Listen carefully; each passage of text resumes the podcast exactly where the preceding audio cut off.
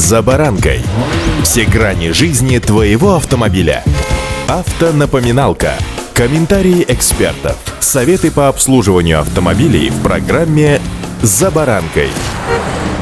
Без мобильного телефона сегодня уже нельзя представить себе современного человека. В нем наша жизнь. От банковских карт и медицинской книжки до водительских удостоверений. Удобства неоспоримы. Но есть ситуация в нашей с вами автомобильной жизни, когда лучше отказаться от всяких электронных помощников и, будучи внимательными, воспользоваться руками и ручками. По старинке. С вами Забаранка Александр Карпов. Здравствуйте.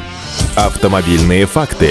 Ну, например, при оформлении дорожно-транспортного происшествия не поленитесь прочесть протокол и автограф свой поставить, поскольку именно он может, что называется, дорогого стоить. Не знаю, в курсе вы или нет, но если протокол в ваших руках не подписан инспектором ДПС, то он недействителен. Юристы отмечают, что неточности и ошибки в протоколах — это достаточно распространенное явление. Поэтому, еще раз повторюсь, не поленитесь потратить несколько минут и прочесть, что же блюститель правопорядка на дорогах там написал. И только после этого ставьте свою подпись. Расскажу вам одну историю, причем не гипотетическую, а вполне себе реальную, как говорится, из материалов дела Верховного суда. Картина маслом. Сотрудники госавтоинспекции останавливают машину для проверки документов. Полицейские заподозрили, что водитель управляет автомобилем в состоянии опьянения, и предлагают ему пройти медицинское освидетельствование. Однако автомобилист отказался от поездки в наркодиспансер. В результате инспекторы ГИБДД составили на него протокол по статье 1226 Кодекса об административных правонарушениях, невыполнение водителем транспортного средства требований о прохождении медицинского освидетельствования на состоянии опьянения, и направили данное постановление в суд.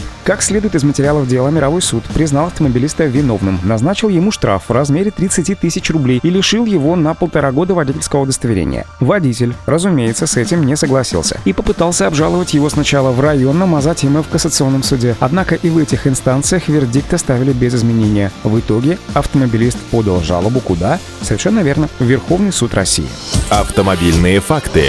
Рассмотрев материалы дела, Верховный суд обратил внимание, что в протоколе, на основании которого было вынесено решение, нет подписи оформившего его сотрудника полиции. В результате судьи пришли к выводу, что сотрудниками ГИБДД не был соблюден установленный порядок привлечения водителя к административной ответственности и нарушены требования Кодекса об административных правонарушениях о возбуждении дела об административном правонарушении. Поскольку протокол составлен с нарушением, вина водителя является недоказанной, отметили в Верховном суде. При этом судьи подчеркнули, что неустранимые сомнения в виновности лица, привлекаемого к административной ответственности, толкуются в пользу этого лица. В Верховном суде также подчеркнули, что согласно пункту 4 части 2 статьи 13.17 Кодекса об административных правонарушениях, при наличии хотя бы одного из обстоятельств, предусмотренных статьей 12.9, возможность освобождения от административной ответственности при малозначительности административного нарушения, а также статьей 24.5 обязательства, исключающие производство по делу об административном правонарушении, выносится решение об отмене постановления. В итоге, в связи с недоказанностью обстоятельств, на основании которых было вынесено решение нижестоящих инстанций, Верховный суд постановил отменить эти решения, а производство по делу